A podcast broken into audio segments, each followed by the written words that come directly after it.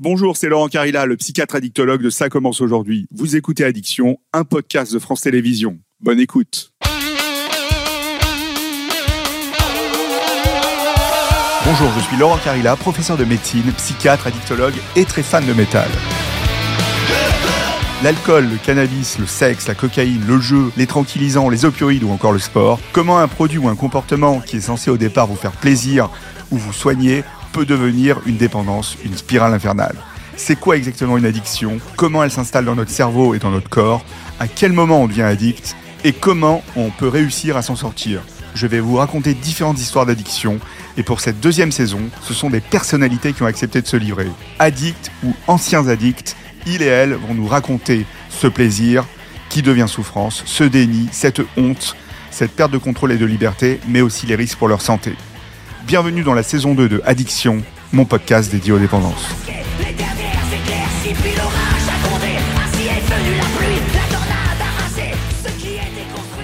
J'étais amputé euh, naturellement et j'ai remplacé ça par une béquille chimique. C'est-à-dire que c'est la coke qui me servait de pansement. À partir du moment où tu comprends qu'en vérité tu fais pas le métier qui correspond à tes aspirations et à ta vraie nature et à ta vraie technicité, tu peux tomber dans, la cam, ouais, ouais. par désespoir en fait.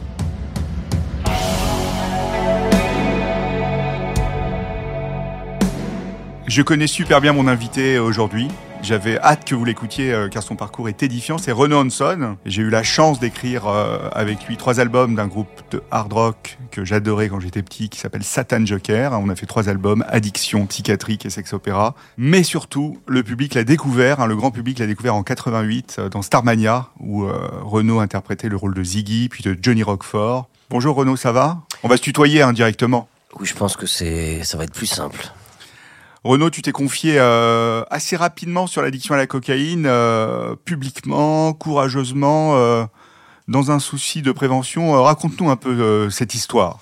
Rapidement, je dirais pas ça parce que ça faisait 17 ans en fait que j'avais ce problème plutôt secrètement. Mais par contre, oui, j'ai été, tu le sais, puisque c'est, j'ai été édité par un, éditeur que tu m'as présenté, par Flammarion. Euh, j'ai été, je pense, le premier artiste euh, francophone à ouvertement avouer une addiction. Oui, Ouais. et, en- et, et jeter un peu le, le- le dossier, le, le problème, le pavé euh, Ouais. à la face des gens quoi. Enfin c'était pas seulement pour que pour que les gens comprennent pourquoi j'étais absent des radars médiatiques c'était aussi parce que c'était un acte thérapeutique tu le sais puisque c'est toi qui me l'as proposé. Pourquoi tu, euh, pourquoi tu t'as décidé euh, de, de, de dire voilà j'ai ce problème avec la cocaïne? Parce que je ne voulais pas lors de nos séances de thérapie remplir euh, ce que tu m'avais proposé, c'est-à-dire un, un carnet de consommation, quoi. C'était et, et ça a été très vite en fait de ton côté. Tu m'as dit euh, t'aimes bien les bio euh, rock. Il me dit alors écris, écris sur la problématique. Et, et, et voilà. Et donc je t'ai je t'ai lu les premières pages euh, et après on a présenté ça à Flammarion. Quoi. On revient un peu sur ta carrière. Tu, tu, donc il y avait Starmania, euh, ta carrière. Bon, il y avait carrière dans le hard rock avec Satan Joker, mais il y a aussi. C'est pas c'est pas très français de parler de ça en fait. Tu vois tu vois ce que je veux Ouais. dire Euh, pour, pour conclure, c'est très américain. Et comme notre culture elle est rock, chez les Anglo-Saxons, ils osent ils osent parler de leurs problèmes. Euh, Oui, tu parles par rapport au, au problème ouais, d'addiction. ouais, ouais. Mais, mais euh, là, on va aller un peu sur ta carrière. Donc, il y a Satan Joker. Ouais. Tu passes de Satan Joker au grand public. À la Starmania, raconte-nous un peu ben, ta rencontre avec Michel Berger, rapidement. Hein, Ouais, ouais, mais- Les liens que tu avais avec lui. Je, je suis passé du, du, du rock, du circuit du rock, euh, avec un groupe un peu culte que tu connais, Satan Oui. Jokers, voilà, euh, qui était autant haï que adoré euh, euh, par le, le- les, les fans de, de métal. Et euh, en 86, je démarre une carrière en solo, je sors un premier 45 tours.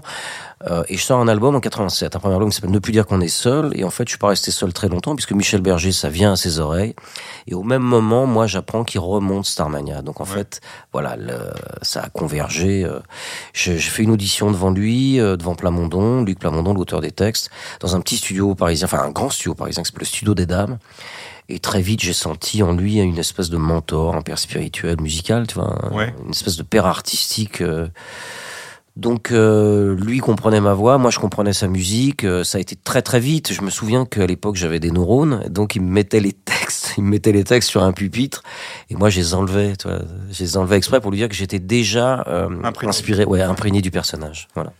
C'était en quelle année ça? C'est en 87 et en 88 on démarre le, la reprise de Starmania euh, euh, face au grand public au théâtre de Paris, ensuite théâtre Marigny, euh, on a tout fait, on a fait deux trois théâtres parisiens, le Zénith aussi et une grosse tournée d'une année et demie quoi.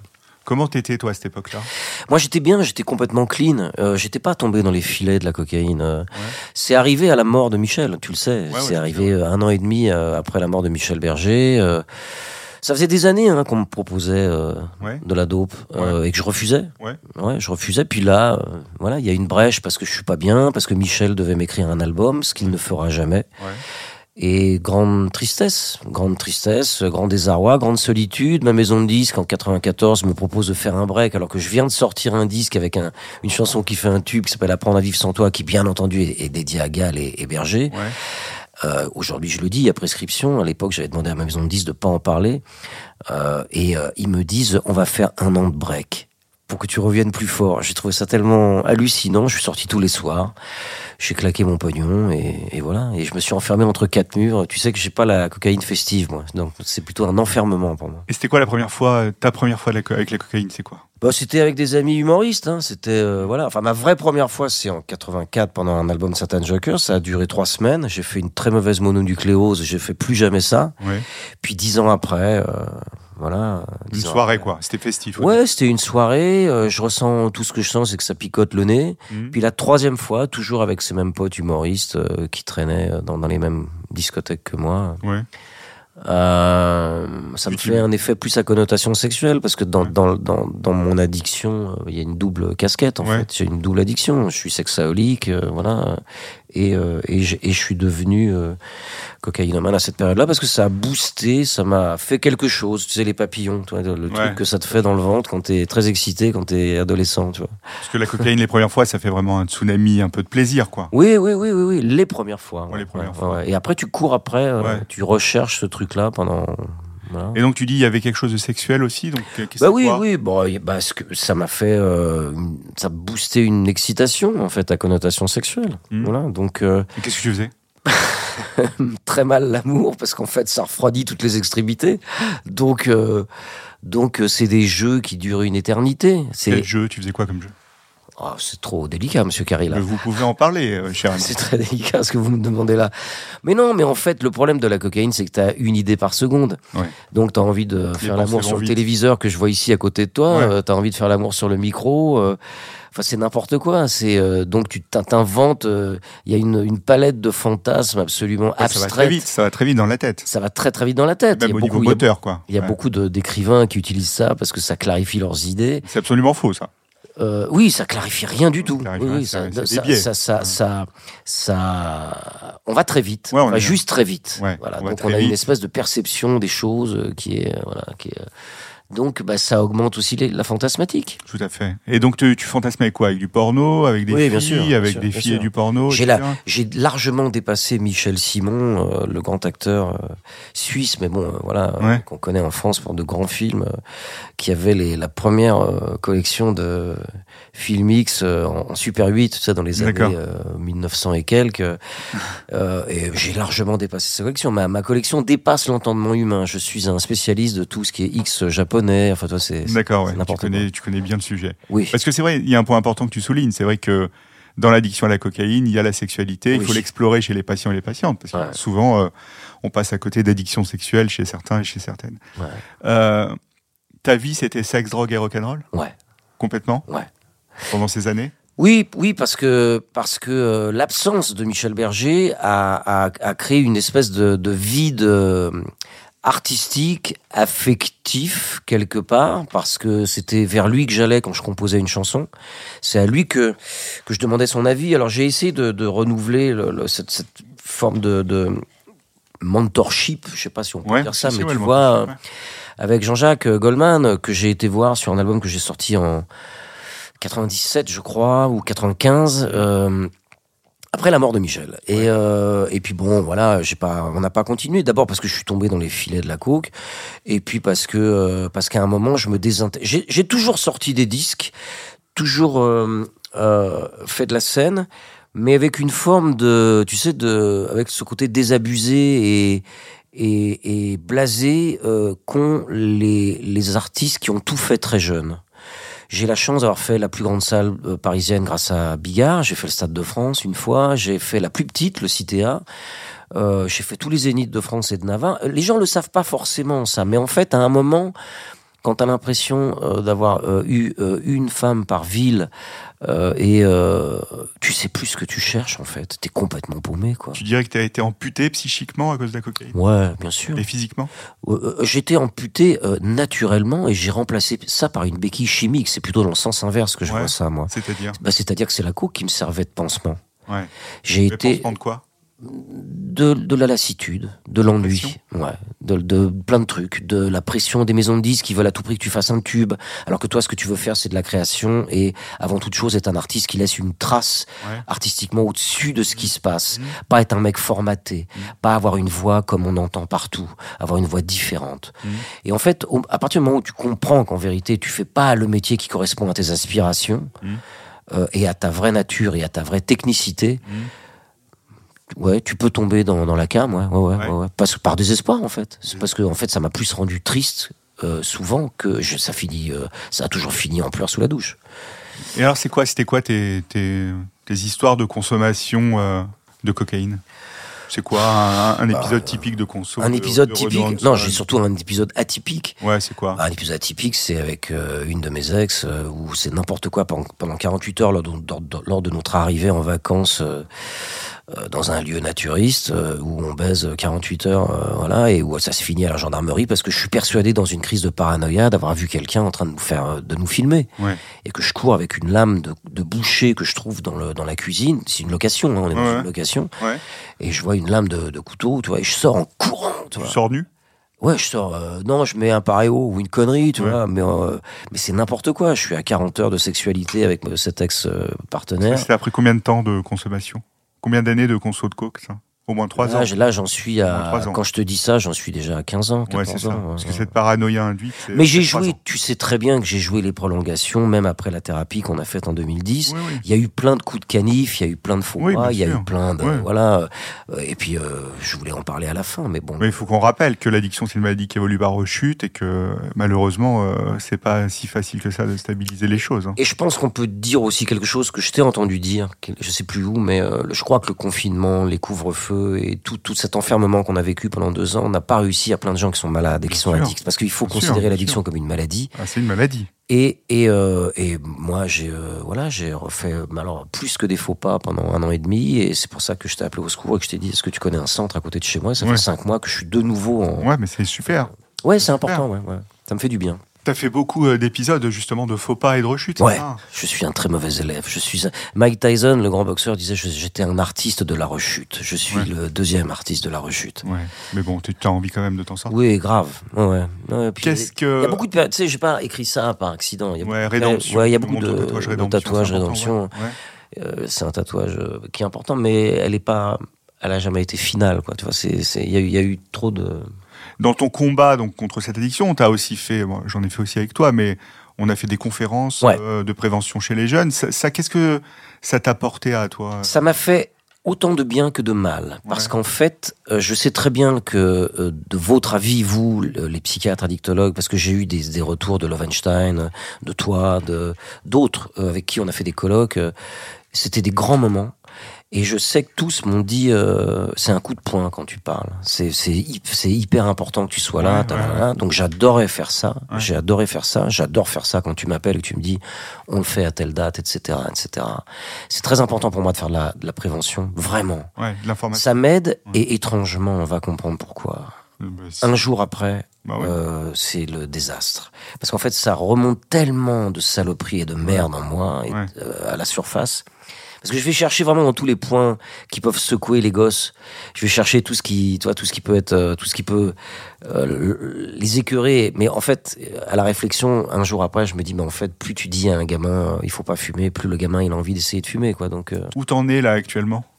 je suis dans une phase euh, où je consulte, Ouais, où c'est compliqué. Je fais des allers-retours. ouais. Je fais des allers-retours avec euh, mon problème, mais c'est plutôt... euh, tu sais, à chaque fois qu'on t'es addict, tu te donnes un, un stade limite. Ouais. C'est quoi Et- tes stades limites, toi?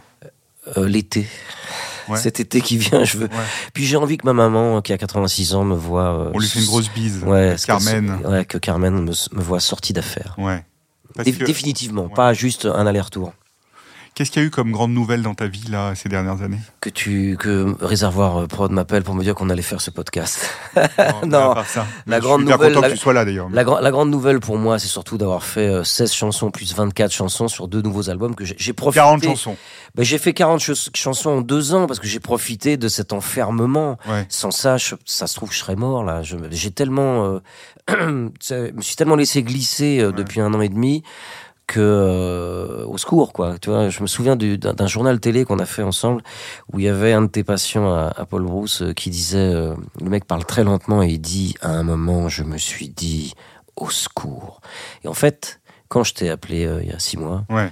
c'était au secours. Mais heureusement, j'ai un album qui s'appelle Essentiel libre comme l'art que je Ouais. vais défendre en tournée à partir de Ouais. septembre. Et ça, c'est la grande nouvelle. Ouais. Ça, c'est la vraie grande nouvelle parce que, en fait, un addict, il faut qu'il soit occupé. Ouais, c'est vrai. Plus mon temps est occupé et plus je peux faire de la musique, mieux je vis. Et moins j'y pense à ce que tu sais. Voilà. Euh... Je t'ai perturbé. Non, ouais, tu m'as perturbé. Tu sais que tu m'appelles professeur Hanson, ouais, professeur Hanson. Alors, professeur Hanson, justement, Oui. comment vous voyez l'avenir? En dehors des tournées L'avenir, l'avenir de la santé L'avenir de la santé, la mienne ou celle de la planète? Non, là, La mienne, euh, je, je vois, je vois que j'aimerais que ce tatouage euh, euh, finisse euh, par une, une note positive. ouais, rédemption alors. Oui. Ouais. J'aimerais. je vais monter Rockstar, l'opéra Ouais. rock, Ouais. mon, mon opéra rock, qui, qui est la déclinaison d'un troisième livre que j'ai fait. Moi aussi, j'ai fait une forme de triptyque, donc j'ai fait un troisième livre sur mon addiction qui s'appelle Rockstar 48 heures d'une vie rêvée que je vais mettre enfin en scène, puisque tu sais qu'il y a 4 ans, on n'a pas trouvé de production digne de ce nom. Mais je vais le mettre en scène avec une troupe amateur. Ouais, Donc je le fais à Poissy en juin 2023. C'est un vrai challenge. ouais. C'est aussi les buts euh, que je me suis Parce que dans Je- Rockstar, on parle quand même de cocaïne, de d'addiction. euh, de sexe, ça Ouais, de tous les excès que peut vivre un mec euh, qui s'explose en plein vol alors qu'il est en plein succès. Et, et ça, ça fait partie des objectifs justement où tu vois, j'ai envie de le présenter dans des bonnes conditions mentales ouais. et physiques. Psychique et physique. Ouais. Tu dirais, euh, il y a eu des conséquences physiques hein, de ton addiction à la cocaïne. Ouais. Qu'est-ce qu'il y a eu comme épisode euh, que tu pourrais nous raconter et, et sensibiliser les auditeurs et les auditrices? Un jour, un, un dealer finit toujours par t'apprendre quelque chose de plus que ce que l'initiateur, parce que t'as toujours, t'as toujours un initiateur, t'as toujours quelqu'un qui Ouais.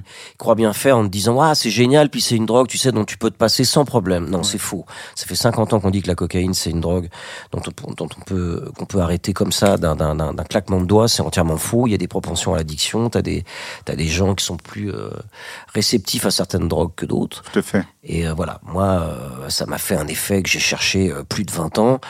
Euh, donc, euh, un jour, un, un marchand de, de, dope, quoi, m'apprend à, mettre de la cocaïne sur les cigarettes. Et en fait, je dis que je n'ai pas, je ne suis pas fumeur. Non, je ne suis pas fumeur, mais j'ai quand même fumé 14 ans jusqu'à en mettant de la cocaïne sur les cigarettes. Et c'était par dizaines par jour, en fait. Euh, de cigarettes, hein, pas de... Mais euh, euh, j'ai fait un AIT il y a trois ans. Un accident ischémique transitoire, donc un AVC, mais c'était quand? C'est un accident ischémique transitoire, c'est avant l'AVC, euh, donc bah, il y a trois ans. euh, il y a trois ans. quoi les signes? Bah, les signes, c'est pendant. non, je, je- je faisais en fait le concert euh, de mes élèves. Tu sais Ouais. que j'ai une école de chant et de batterie. Ouais. Et euh, en fait, j'ai la mauvaise idée de dire à ma mère de venir avec moi dans la voiture. Elle m'agace, elle me parle d'administratif, donc je, je me prends la tête avec elle. Ouais, t'as une phobie administrative aussi? Ah, total, total. Des tocs, des tics, tu sais, tu sais tout ce que j'ai. hein. Donc, euh, On l'a écrit dans l'album psychiatrique. je, je manque de la renverser en fait en la déposant devant la salle. Je vois pas qu'elle descend pas assez vite de la voiture. Je me gare, je recule, je manque de la renverser. Et ça me fait une espèce de gros choc Ah émotionnel. T'as Et failli tuer Carmen. j'ai failli tuer ma mère. voilà. Non. non, non, j'exagère. Mais, mais tu vois, je, si tu veux, donc elle, elle- elle hurle de peur. euh, Bah oui. Moi, ça me fait un choc. euh, et 15 minutes après, je, je fais un bug. En fait, ma, ma mâchoire se bloque littéralement et je n'arrive plus à prononcer les mots correctement. Ouais. À l'époque, je fumais énormément de clopes. Du jour au lendemain, Florian et moi, ma femme, on a arrêté les cigarettes. Ouais. Voilà. Donc en fait, je suis parti de l'hôpital, comme tu le sais. T'as Euh, fait un AIT, t'as été hospitalisé. J'étais hospitalisé en urgence, blablabla. En fait, euh, les, quand les pompiers m'ont allongé, j'ai tout de suite retrouvé la parole. Donc ça a duré 8 minutes, 9 minutes, si tu veux. C'est pour ça qu'on appelle ça un accident ischémique transitoire. Ouais, ça fait. Donc le mec, en fait, le pompier me dit, euh, me pose tout un tas de questions, me fait faire des mouvements, je les fais tous bien, je me marre. Je dis bon bah là, je peux retourner euh, diriger le concert de mes élèves. Il me fait non non monsieur, là, Enfin, un scanner avant. on va quand même faire euh, ce qu'il faut.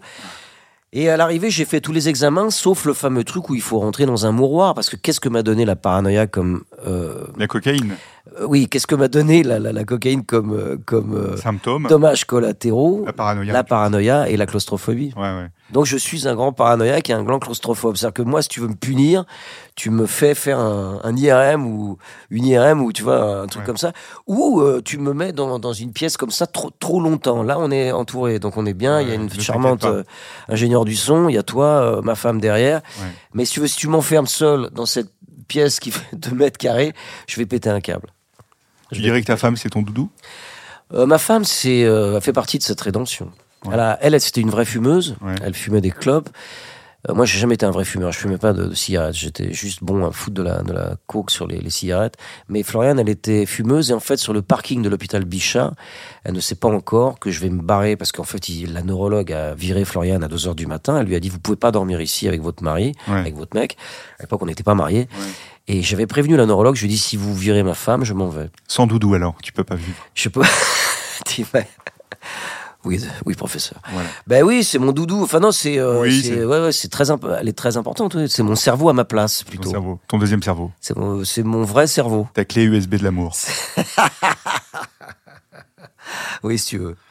Je vais rappeler les complications de la cocaïne, quand même, l'addiction à la cocaïne, puisque euh, on en a parlé avec ton AIT. Donc, les, les principales complications, c'est cardiovasculaire, hein, c'est euh, des syndromes coronariens, des infarctus du cœur ou des troubles du rythme du cœur. Et au niveau neurovasculaire, comme Renaud l'a fait, hein, justement, il y a des accidents vasculaires cérébrales, il peut y avoir des crises convulsives. Et je vous rappelle que quand on consomme de la cocaïne, il faut jamais partager sa paille, sa seringue euh, ou sa pipe à crack, parce qu'il y a des risques d'infection, hein, des risques d'hépatite C, d'hépatite B, de VIH. Et il y a aussi des risques, ça désinhibe la coke, donc euh, on se protège pas trop et on peut avoir des infections sexuellement transmissibles. Et je vous rappelle, sniffer de la coke, ça, ça altère euh, tout ce qui est nasal, cloison nasale, ça fait des trous, des perforations et vous pouvez avoir des conséquences Alors, imaginez pour un chanteur, si je suis aussi performant euh, aujourd'hui, c'est parce que j'ai su euh, me préserver malgré tout, euh, voilà, avec les conseils d'un ORL. euh, voilà, Ouais. c'est pas ce qu'il a fait de mieux, hein, mais euh, mais euh, voilà, j'ai mais j'ai un trou quand même. J'ai fait ce qu'on appelle un, un truc, euh, c'est- l'équivalent d'une maladie sexuelle, mais dans le nez, un, comment on appelle ça Je sais plus comment on appelle ça, tu sais, euh, mais un bouton que j'ai cru. euh, Ah, t'es un petit vieux. un- Ouais, toi, une petite, une petite merde, quoi, toi. euh, D'accord. Merde, comment on appelle ça? Je vais le retrouver. Mais bon, euh, donc j'ai quasiment bientôt, euh, si, si, si je si je fais rechute sur rechute, je pourrais mettre un os, c'est comme les Africains. Ah ouais. Il y a il tribus. y a une perforation de la, de la cloison. Oui, j'ai quasiment une performation là. Donc, donc pour un chanteur, c'est pas idéal. euh, mais en vérité, c'est un. Ce qu'il faut savoir aussi sur la, certaines drogues, c'est que toutes celles où on te dit c'est des c'est des, des drogues festives et euh, psychologiques, ça me fait marrer ce truc-là. C'est psychologique. Euh, tu tu t'en libères quand tu veux. Mais non, il n'y a pas de daube dont tu te libères quand Exactement. tu veux. Ça n'existe pas. Exactement. Ça n'existe pas. Tu décrirais comment, toi, justement, alors, tu as, parlé du, du mot psychologique, tu décrirais comment euh, tes cravings en cocaïne, tes envies de consommer? Moi, Quand chez elles moi, arrivent, quand elles arrivent. C'est plus, un- c'est plus un rituel, comme tu le sais chez moi. C'est, c'est, le- euh, c'est des, le truc est ritualisé, en Ouais, fait. Ça passe- ça passe quoi. ouais, ça passe par le X, ça passe par mm, allumer un ordinateur, laisser des images pornographiques tourner. Ouais. Euh, et euh, voilà. C'est ce qui déclenche tes envies de coke. Ou l'inverse. Ouais, ouais. Enfin, tu sais, il y, a- y a eu d'autres choses à des périodes euh, qui ont déclenché ce genre d'envie-là. Euh, la sensation du travail bien fait, euh, substance récompense. Ouais, ouais. C'est-à-dire j'ai fait euh, j'ai fait un bon euh, un bon album ou j'ai fait un bon concert. Ouais. Allez, je peux faire le con, j'ai trois jours libres. Mais le vrai problème justement de l'enfermement qu'on a vécu avec la Covid, Mm. le vrai problème pour plein plein d'addicts, certains alcooliques sont retombés dans l'alcoolisme, Ouais. certains fumeurs de cigarettes ont recommencé à fumer. Jamais autant de femmes se sont fait battre par des maris violents. Enfin, ça a été catastrophique ces deux années. Donc en fait, quand je t'ai appelé au secours il y a six mois, c'est Ouais. parce que je sentais qu'il fallait que je consulte à nouveau. Voilà, parce que j'étais en train de glisser. Tu dirais que la Covid, ça t'a aggravé? Oui. Ouais. Oui, oui, oui, ça a jamais été comme ça. Ça a jamais été comme ça pendant, pendant la première année. Ouais, la première année. Et puis après, il y a un combat. Euh, oui, en fait, c'est ça que je voulais dire. C'est que euh, le, le vrai problème de, de l'addiction, c'est que c'est un combat permanent.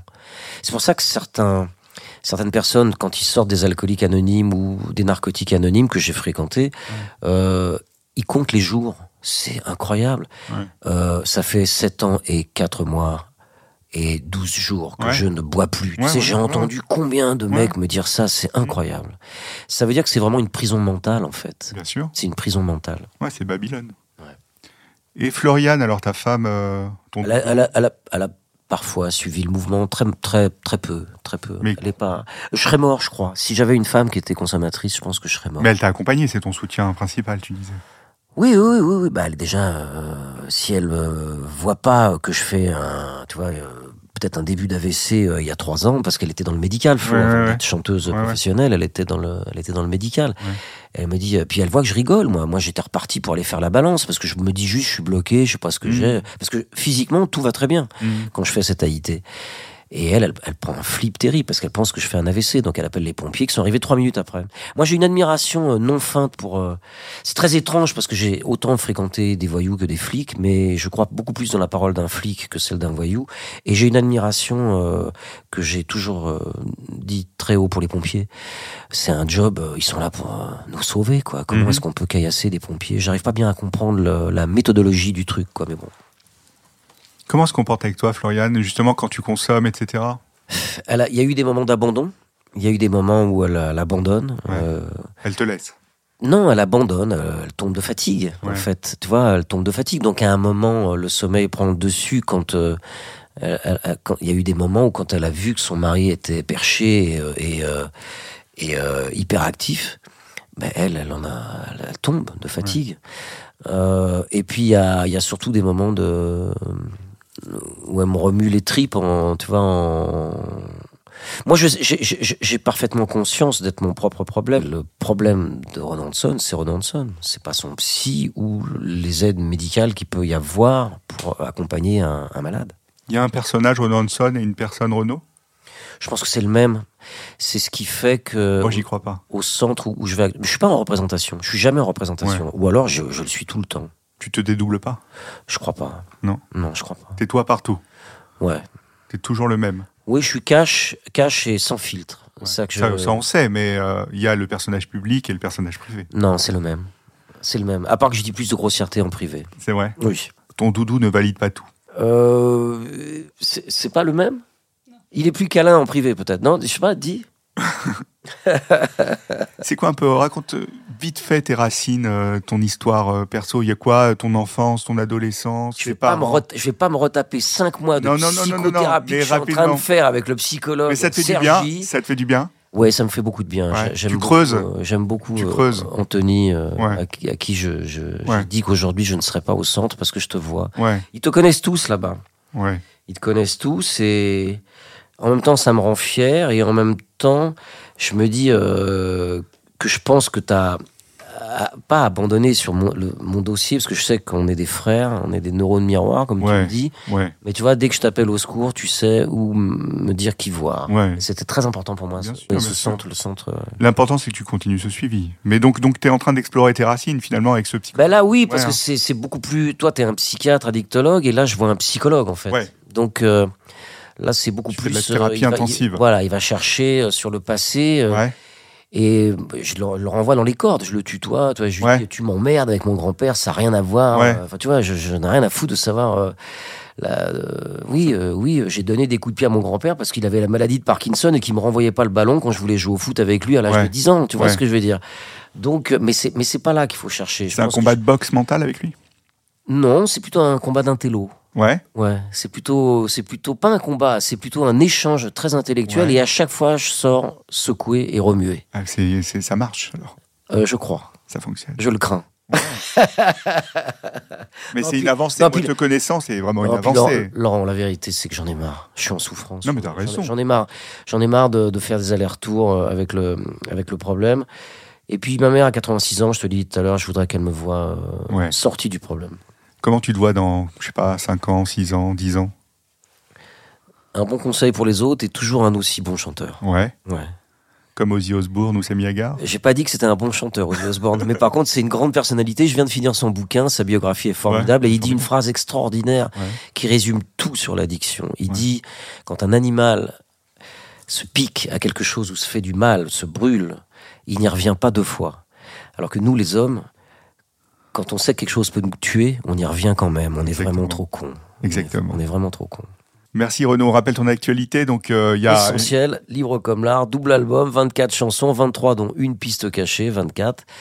Et, Euh, et, et la tournée. Et la tournée à partir de septembre, et puis toujours le, mes concerts en hommage à Michel Berger. Je fais un double album live en, en hommage à Michel, qui est qui est une grosse absence pour moi. Voilà. Donc euh, je, je je suis pas en train de dire. Le psychologue il y a une semaine m'a dit.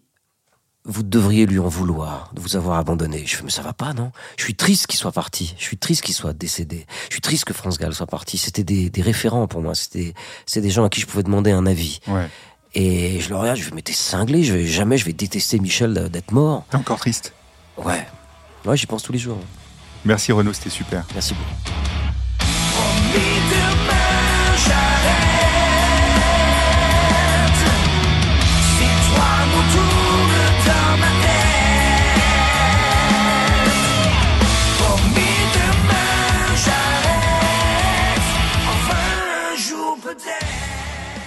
C'était Addiction, un podcast de France Télévisions. Ça vous a plu N'hésitez pas à vous abonner pour ne rien manquer. Vous pouvez également me retrouver dans l'émission Ça commence aujourd'hui, disponible en podcast sur toutes les plateformes ou en vidéo sur France.tv.